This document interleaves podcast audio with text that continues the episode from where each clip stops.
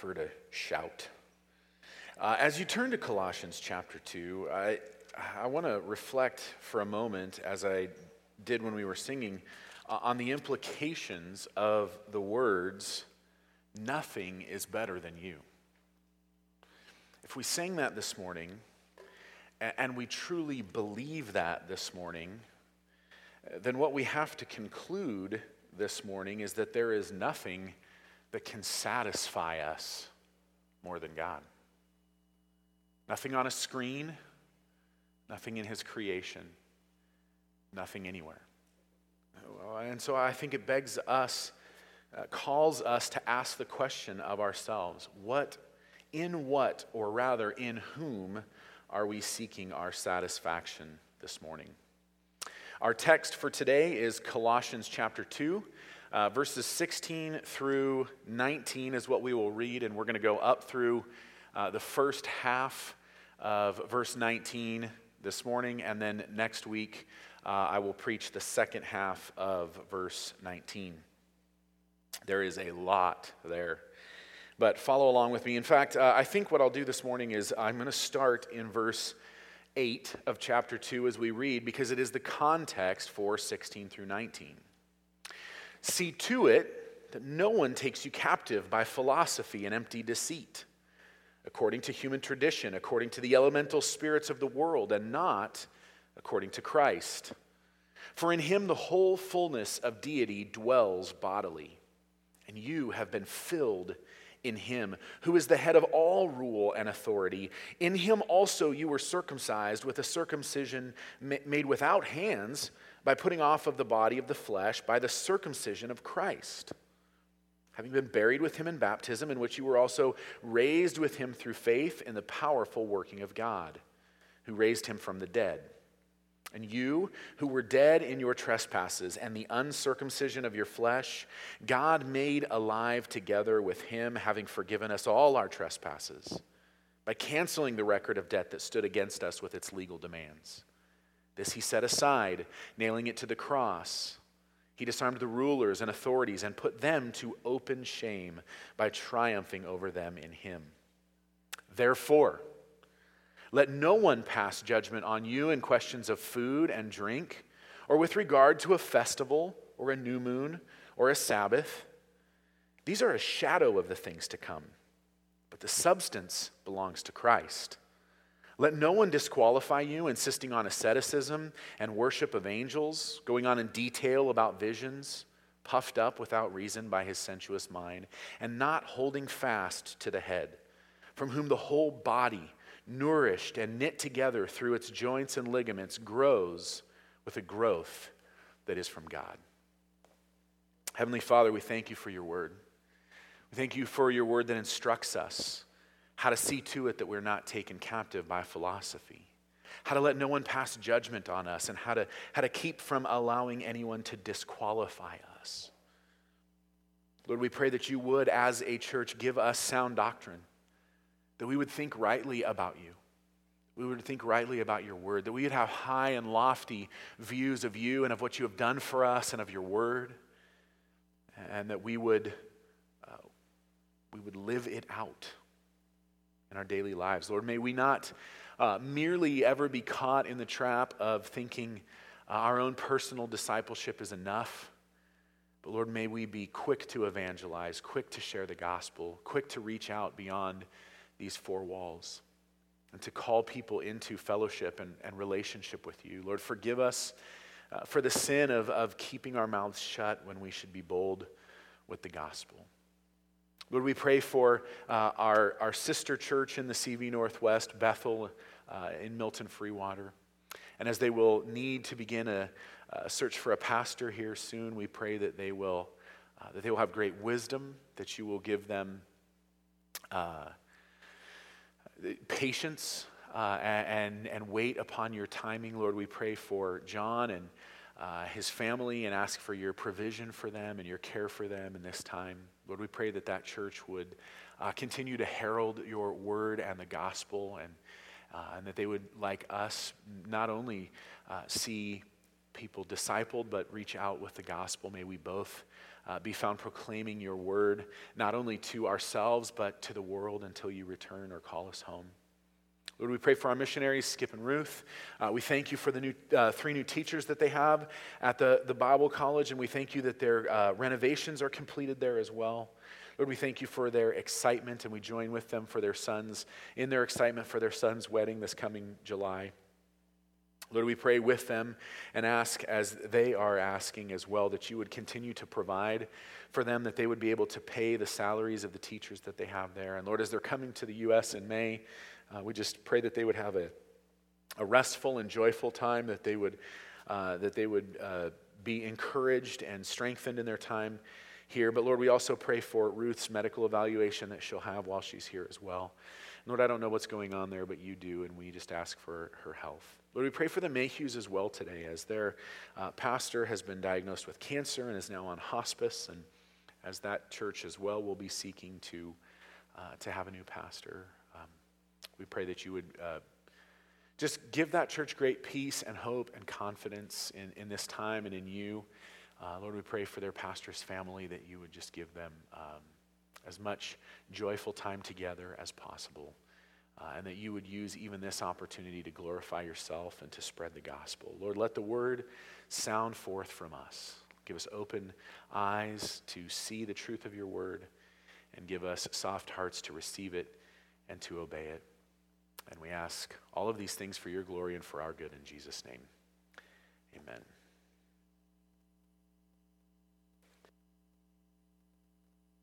Excuse me, I have a tickle in my throat that I just cannot shake this morning. January 2nd, or 22nd rather, 1944, the Army formed the 23rd Headquarters Special Troops. Uh, this unit was uh, comprised of 82 officers and 1,023 men under the command of Colonel Harry Reeder. This unit's existence, uh, though it was known about before then, was classified until the 1990s. And their job was deception. They used rubber tanks that could be picked up and carried by one man. They used canvas trucks that they could quickly change the insignias and the, the, the, unit patches on to make it appear to the Germans in World War II that we were able to move a tremendous amount of troops much faster than we could. They used, uh, at the time, what was cutting edge technology to project sounds of war up to 15, that could be heard from up to 15 miles away. They, they, would, uh, they would go out at, at, night and move all of this equipment around so it, and paint, uh, including some very famous artists were recruited into this, uh, this unit as well. And, and, and all of it was done to deceive the Germans into thinking one, that we were lined up somewhere that we weren't, two, that we had more uh, equipment to fight than we did, and three, that we could move much faster than we really could. They had all kinds of uh, code and fake radio chatter that they would use uh, and, and that would be intercepted as well. And their job was deception, all for the purpose of deceiving the German army into focusing on places and on armies that were not real. They set up on D Day uh, to make uh, the, the Germans believe that they were going to be uh, attacking from somewhere other than they, where they were in France. And, and all in all, they, they went on 22 or took part in 22 campaigns, some being very, very close to the front lines. Distraction can be very, very effective, can also be very, very dangerous. In the past weeks, as we've worked through uh, Colossians 2 here, Paul has been calling us to test everything we see and hear and read, and to make sure that nobody takes us captive through what is not true. To not be taken captive by philosophy that is wrong or uh, empty deceit, but to know the truth in Christ, to walk in Christ, and to stand firm in Him. And just in case you have not been watching the news, uh, there is a spiritual battle going on around us a battle for hearts and minds. And the battle is raging, it is at a fever pitch. Will we trust God or won't we? Is it God who defines us or do we define ourselves? Does God even exist? Well, today, in this text, Paul calls us not to get distracted by what doesn't have any substance, not to get distracted by, by rubber tanks that have no uh, substance to do any harm, or uh, not to fall for the fakes. Shadows are images of the real thing, but they have no substance. Our eyes and our hearts are, are easily drawn there. We, we quickly give our attention to those things. Sometimes we fall for those tricks, but as we can see here in verse 17, sometimes the things that we give our attention to, they're really just shadows of the things to come, but the substance belongs to Christ.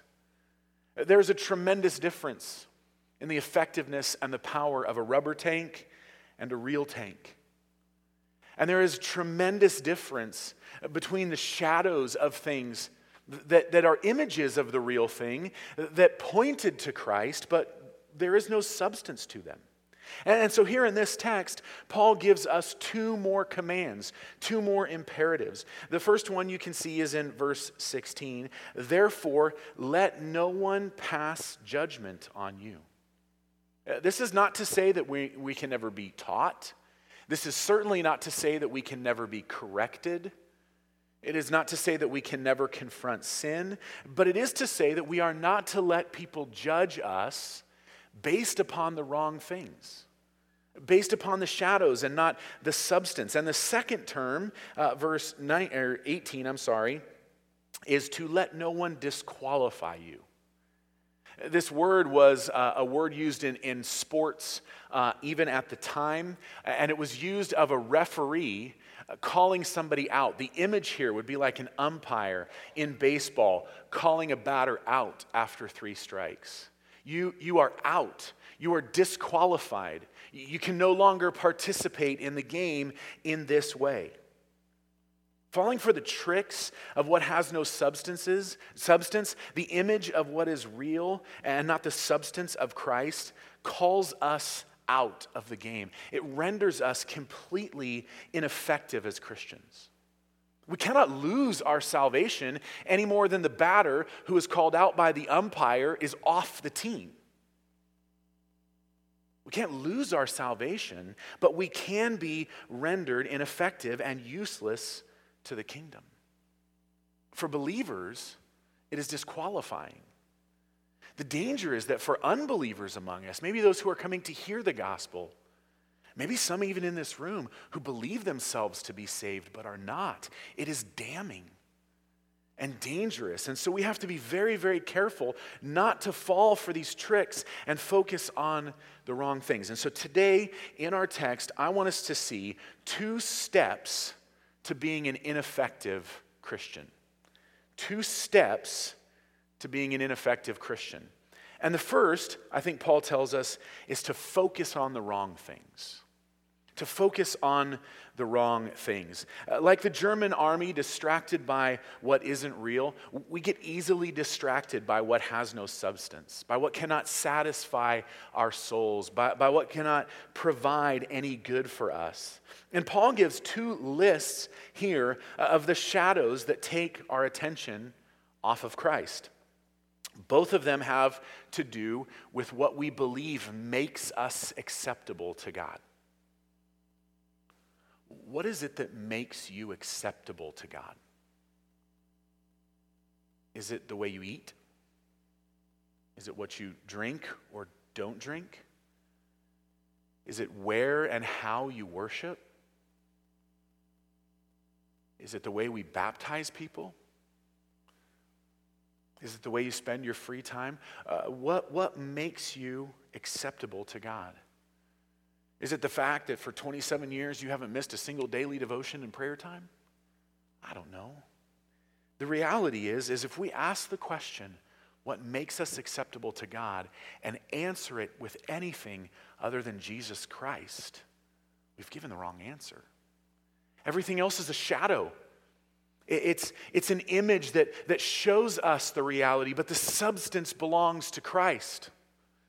There is no power in a shadow. There is no power in what we eat or what we drink or what, where we worship or how we worship. I'm not saying those things don't matter. We're, we're going to see today that they very much do matter. But the substance, verse 17, belongs to Christ. I'm going to make a bold statement. It is not faith that saves you. I saw heads come up really fast. It is Jesus Christ and Jesus Christ alone who saves. Now, we receive that grace when we place our faith and trust in Him. But we are saved by grace through faith, not by faith through grace. We are saved by Jesus Christ. We are saved because we, being sinners and deserving death, have a Savior who died in our place, who, being perfect, ransomed us from sin and death. We are saved by nothing other than Jesus Christ. Yes, faith and repentance are necessary in order to receive that salvation. But on that day, when we stand before God and are welcomed into the fullness of His kingdom, it will be on the merits of Jesus Christ and not on the merits of our faith. And it's why faith in the wrong thing cannot save us. It's why all spiritual roads don't lead to Rome, so to speak. It's why we can't place our faith in a wrong God and still be saved. Because it is not faith that saves us, it is Jesus Christ. And so to focus on the wrong things is, is a, a great distraction. And so, as we think about what it is uh, that accepts us or, or that causes us to be acceptable to God, we can come up with no other answer than Jesus Christ. But the first distraction that causes us to focus on the wrong thing is acceptance through personal practices. Acceptance through personal practices. I believe that's, there we go. Uh, look with me at verse 16. Therefore, let no one pass judgment on you in questions of food and drink. I think what Paul is referring to here is Jewish dietary laws. You, sh- you can't eat pork. You can't eat catfish. If you like to fish and if you like catfish, go to Israel and fish the Jordan River. They're huge and they're everywhere because they're unclean. You can't eat them. Uh, and so I think Paul is referring here to, to Jewish dietary laws. See, the, the, the commands that God gave the Jews of what they could and could not eat, it was to separate them from the world. It was to make them peculiar and odd. It was to make people go, What is it that's going on here with these people? But it never had anything to do with making them acceptable to God. And so Paul begins here to, to, uh, to address the, the fundamental lie that, that the way we, we organize our lives personally makes us acceptable to God. God likes me better because I don't drink. Or God likes me better because I have the liberty to drink. God likes me better because I homeschool. God likes me better because I public school and I don't pull my kids out of the world. God likes me better because I private school and I pay for a, Christian education. Whatever, we can insert anything in here. Israel thought it was more acceptable to God because of its practices, and we must be very careful not to do the same. Are you tempted to believe that God loves you more or less for what you do? For your personal religious practices? Is God more accepting of you if you spend more time in prayer, more time in Bible reading? I pray and I read my Bible eight days a week. Keep up with that. This is what we do in our own hearts, right? Does God love you more if you give more? Can you be good enough to earn God's favor? Do your children see you resting in what Christ has done or striving to earn his affection? This is not to say that God can or cannot be pleased with our personal practices.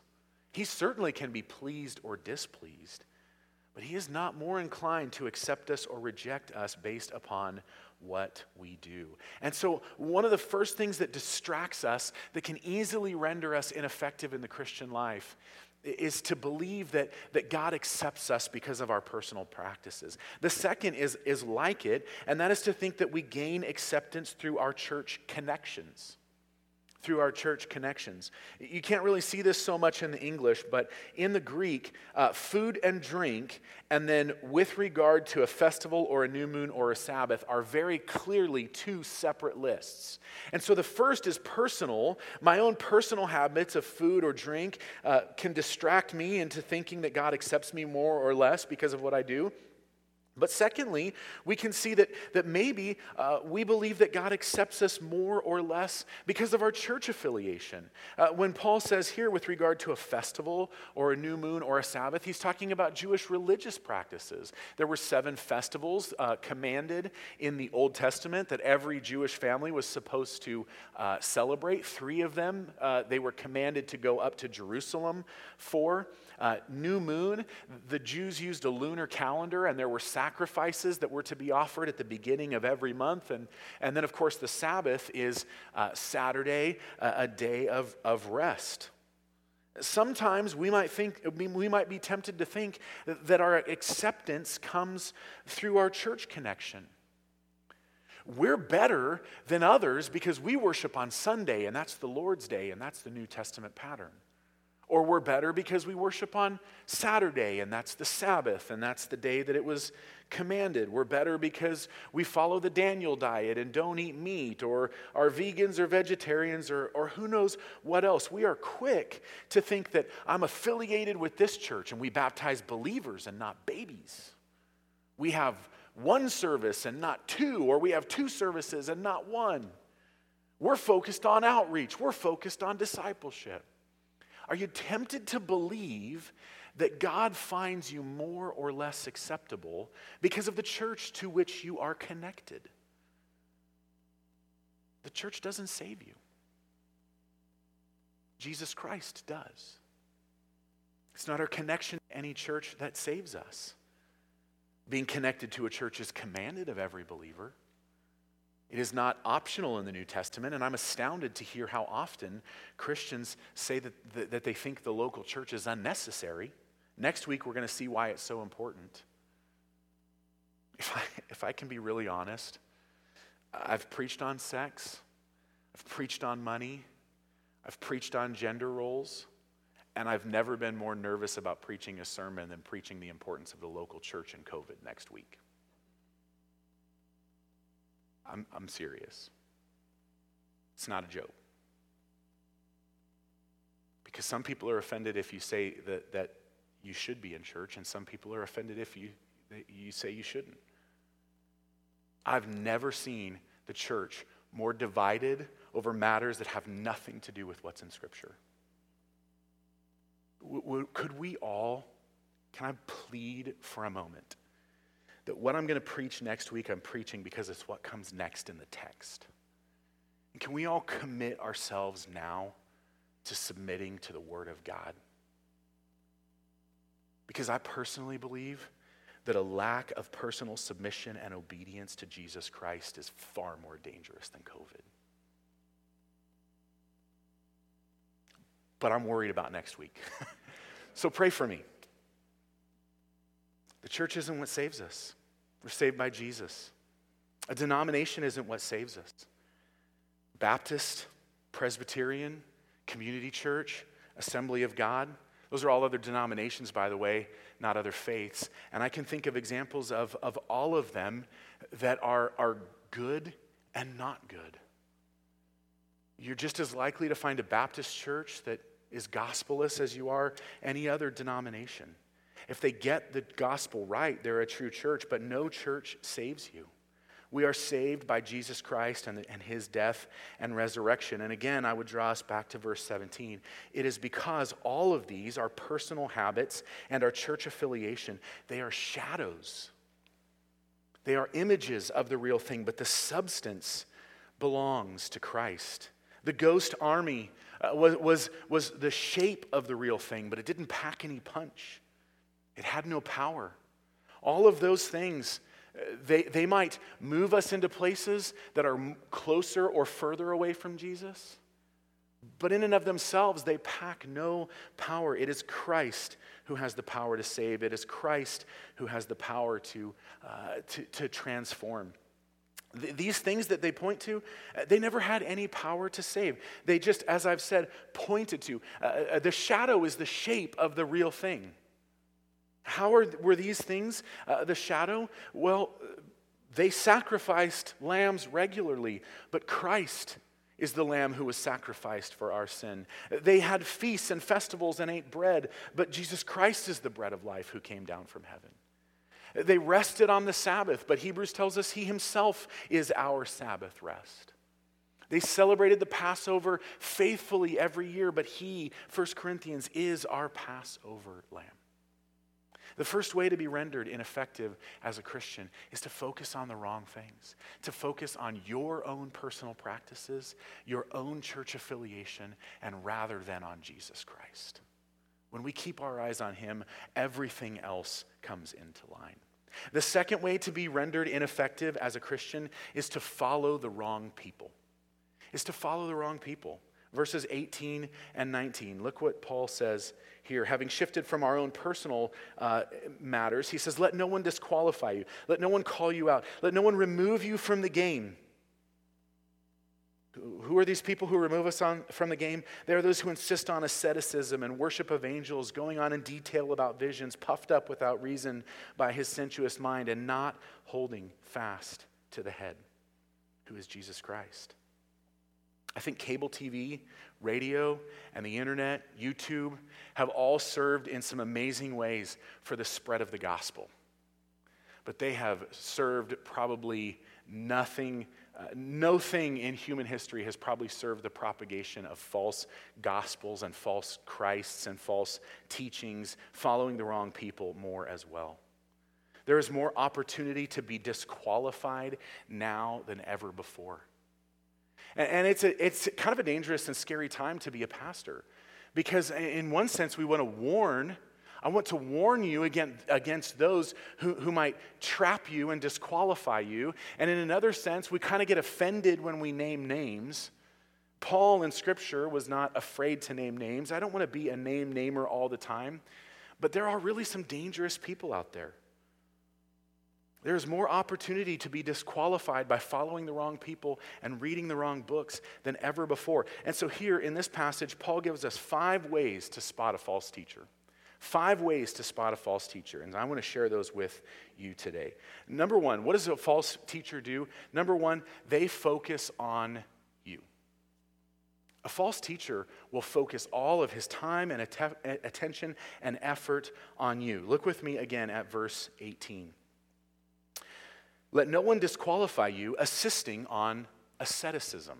What is asceticism? It is, it is a, a self denial. It is, you know, um, think of these like uh, hermits who lived out in the desert. I, I, I don't eat, I don't drink, I don't smoke. I don't go with girls who do. I don't watch movies. I don't play cards. I don't have Netflix. I don't have a TV. I've never been on the internet. You name it, whatever you want. There, we, it is this, that is, it's this self denial that causes me to believe that, that somehow I'm more acceptable to God. You can see how this connects back to the first idea that we talk about. But this is really strange word to translate here because the, the word behind asceticism in the Greek is the word that normally gets translated humility. Let no one disqualify you, insisting on humility. Well, that doesn't make sense, so we can't translate it humility. The word has more meaning than that. The, the picture here is a false humility. Because, see, what happens when I begin to deny myself those things and focus on myself and what I do and my practices and look how humble I am? It's really just pride. I'm better than you because I do or I don't. I'm better than you because I, I, I, I deny myself more. It's, asceticism here is simply the idea that self denial will make you uh, more acceptable to God. Problem is, it really is just rooted in pride. Pride that somehow you can be good enough on your own without Christ to like you. false, uh, false teachers will focus primarily on what you need to do and not primarily what Christ has done. They may assume the gospel, but you'll never hear it. Never wanting to offend, they'll, they'll feel, fill the airwaves with how to have your best life now, how to have your best marriage, how to be the best businessman you can be. The road to hell is paved with successful businessmen who had great marriages. What good does it do you to profit your marriage or your business but lose your soul? Why seek your best life now when Jesus was pretty clear that in order to gain your life, you must lose it? False teachers will be happy to let you be at the center of your own universe. True teachers will focus on Jesus Christ and Him crucified. Secondly, false teachers will entertain low thoughts of God. False teachers will entertain low thoughts of God. Paul goes on here in verse 18 from saying, Let no one disqualify you, insisting on asceticism or false humility and the worship of angels. Uh, one of the heresies that had infiltrated this area at this time, and we've talked about it a little bit, is that, that God had divided himself up into lesser gods. But in this false humility, uh, that the, they were being taught that if you worshiped angels, you were doing well because that was, after all, humble. Well, I'm not good enough to approach God. I'm not good enough to, to come into his presence. And so I got to go through angels or uh, maybe saints or, or whoever it, it is that we might uh, put in the way between us. This is expressly forbidden in Scripture. There's a host of verses, but Matthew 4.10, Jesus clearly tells Satan, Begone, Satan, for it is written, You shall worship the Lord your God, and him only shall you serve. Revelation 19.10, when an angel shows up to, uh, to the Apostle John, John says in Revelation 19:10 that I fell down at his feet to worship him, but he said to me, "You must not do that. I am a fellow servant with you and your brothers who hold the testimony of Jesus. Worship God, for the testimony of Jesus is the spirit of prophecy." We can't worship angels. There's, there's nothing humble about it. There's nothing biblical about worshiping angels either, or praying to saints, or any other false form of worship it has been common in our uh, it's, it's, it just amazes me how much a society that wants to deny the existence and authority and power of god is happy to talk about angels. Don't call me to worship god but i've got a guardian angel and he's looking out for me. We can't do that we must never entertain low thoughts of God. We must entertain high thoughts of God and of Jesus Christ, and like Hebrews instructs us, to, through Christ, come boldly before the throne of grace. There is no real humility in worshiping angels. In fact, I would say it is just prideful as well because it is saying that God's word does not know better than me. I've got a better way, and therefore I'm going to do that. False teachers will be happy to focus on you, they'll be happy to entertain low thoughts of God. And thirdly, they, they will follow visions and not the word. They will follow visions and not the word. In verse uh, 18, Paul finishes this verse by saying that, that they go on in detail about visions. They go on in detail, on and on and on about what they have seen. There are many churches that follow this kind of leadership. And many of them are very, very popular today. On K-Love and Air One, from Hillsong to Elevation to Bethel, these churches are founded upon proclaimed visions of their leaders. Hillsong regularly takes Sundays to do nothing but hear the visions that their pastor is receiving from God. Elevation Church started when Stephen Furtick claimed to receive a vision from God. Bethel, well, that's just a hot mess. There are women's devotionals that popular women's devotionals that claim to exist because the author had a growing dissatisfaction with the word of God and wanted more. And so now you can hear Jesus through her. And she writes in the first person for him. Examples abound. But 2 Timothy 3:16 is clear. As we look at the pastoral epistles, the charge of the pastor is to preach the word because it is sufficient to reprove, rebuke, correct, for training in righteousness. That the man of God, that is a term in Scripture that is specifically reserved for church leaders. It's drawing back on Ezekiel as God calls him the prophet, the man of God. It is expressly reserved for church leaders. And when Paul says that Scripture is profitable and useful, and that the man of God may be equipped for every good work. Paul is telling Timothy, Timothy, all you need is the Spirit of God and the Word of God. You don't need visions. The Bereans in Acts chapter 17 were called more noble because when the apostle Paul came to them and preached the gospel, they went back to their own Bibles and searched them out to see if it was true. They were more noble for it. The scriptures are the final and authoritative word of God. I do not have time today, but Genesis through Revelation is very, very clear, and I'd be happy to line this out for anyone, anytime, on what one must do in order to claim to have received visions and words from God. And it's not it's not a, it's, it's all over Scripture. I'd be happy to share that. And none of these pastors who are out there proclaiming dreams and visions and prophecies are doing the things that a prophet of God must do. False teachers follow what comes from within them, but the heart is wicked and deceitful above all things. Truth does not come from within us, no matter what Disney wants to tell us. Truth comes from a book, the Word of God. And false teachers will be happy to lead you in distracting you from effectiveness in the Christian life by focusing on you, by entertaining low thoughts of God, and by following and by calling you to follow them and their visions rather than the Word of God. Fourthly, they're confident in themselves. What does this all add up to? Again, verse 18 uh, that, that after all this that they go on in details about these so-called visions that they've supposedly had and the result is that they are puffed up without reason by their sensuous mind. All of this adds up to being puffed up. Any church leader who believes he is up to the task of ministry is out of his right mind and in his sensuous mind. Faith comes by hearing and hearing by the word of christ. Romans 10 1 Corinthians, he who plants and he who waters is nothing but God who gives the increase. No pastor, church leader, fellow believer, growth group leader has ever changed you in the slightest degree.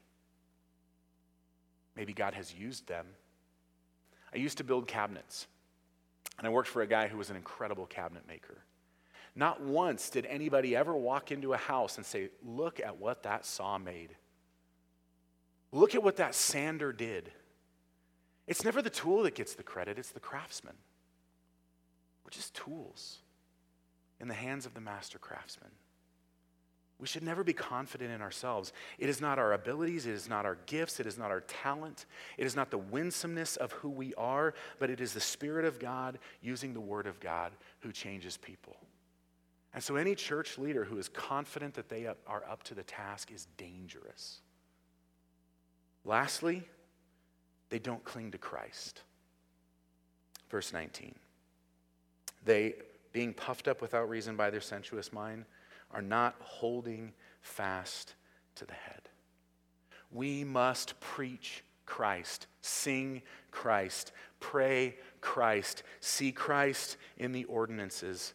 Oh, church, demand of me, demand of your elders, demand of your pastors, your growth group leaders, your adult Bible classes, demand to see Christ.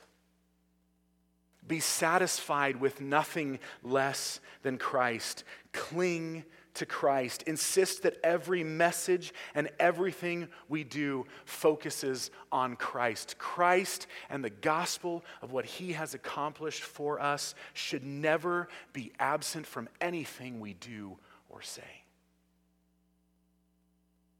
We cling to Christ.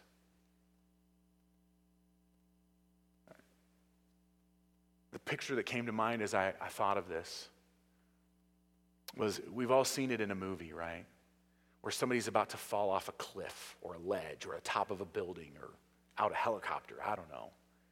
And somebody, far more miraculously than they're able to, just grabs onto them and clings, uh, holds on, waiting to pull them up. Who are we in this analogy? We're not the ones on the sure footing. We're the ones hanging over the cliff. And praise God that Christ will lose none of those who God has given. That he is powerful to save, that he will never let go of us, he will never drop us, we will never fall, he will never fail. But we as a church must cling to him like we are dangling over the edge of a cliff and hanging on for our lives. In those moments, we don't get distracted by shadows. You don't grasp for the shadow of Christ's hand, you grasp for Christ.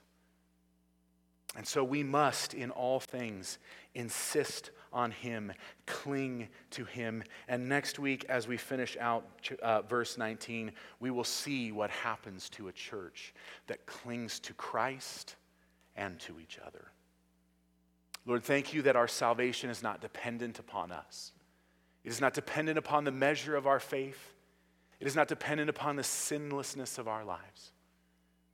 But that you are powerful to save. That you will not let us go, that you have called us and loved us, and as we're told in Jude, you keep us for eternity. Lord, you hold us fast. May we never get distracted by things that have no substance, but may we keep our eyes on Christ and Him crucified May we demand to hear and see him. May we never be satisfied by anything but him and in him. And may we never think that we are up to the task, but that we would have our great confidence and hope and boast in Christ. And that you would do unbelievable things through us for it. Lord, let us never entertain low thoughts of you and low thoughts of your word. Let us not settle for, uh, for visions when we have your word right in front of us. You have, as we're told in Hebrews 1, revealed yourself to us through the prophets and your Son. And may we see you there and have great confidence there. And may we call others to cling to Christ as well for your glory and our good. In Jesus' name.